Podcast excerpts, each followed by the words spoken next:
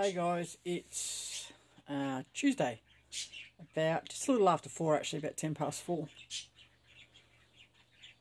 Anyway, day four of the wood haul. Oh well, at least the cutting ready to get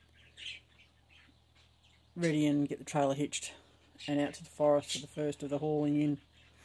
Anyway, I was thinking today, you know, as I was cutting log after log after log about the word routine and what you can achieve in life and how far you can take yourself by following a routine. And I think for me, that's the whole trick of being able to stay happy and mentally well and strong and being able to turn up every day is that I have a routine. You know, I know where I'm meant to be doing what I'm meant to be doing on what day at what point in the year. And I think sometimes what it comes down to is we are part of something, all of us. You know, we're, we're in, intricately woven into some sort of framework that we are part of, and if we're not being our our authentic selves, or at least doing what pleases us most in the manner that it pleases us, then we're out of sync with that. And I think that's where routine falls over. If we're doing something and our daily routines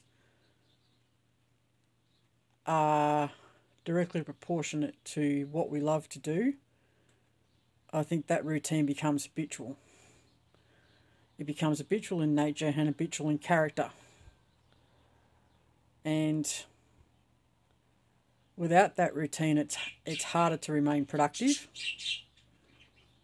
And I know for me, the draw of impulsivity is there if I'm confused in any single way about what I'm supposed to be doing, how am I going to do it, can I actually do it?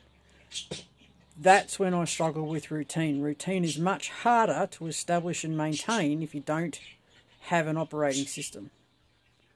And I guess really that's all routine is.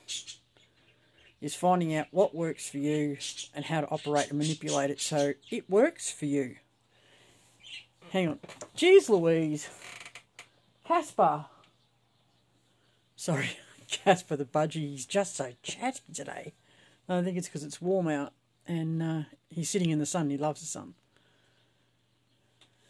So, anyway, as I was cutting the wood, it, ju- it just seems effortless. When you have a routine and you get into that groove, you know, it really is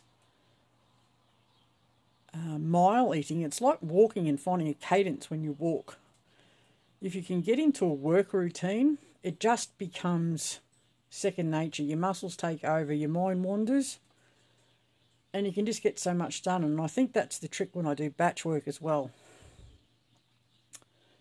Is that uh, all the anxiety for me was uh, years ago, setting it all up, finding out whether I could, um, which way it was going to work, establishing a daily work routine, processes, how to best maximise my time for uh, productivity and output, and making sure that those aligned with deadlines.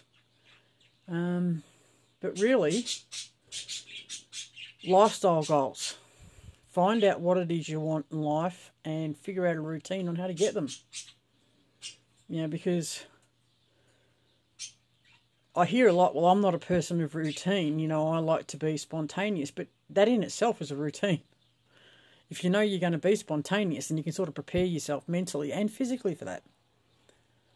Um, yeah, so here we are at the end of another long day, routine done. You know, 8 o'clock start this morning. Um, well, actually, it was a 5 o'clock start, but 8 o'clock outside. And today was all about routine.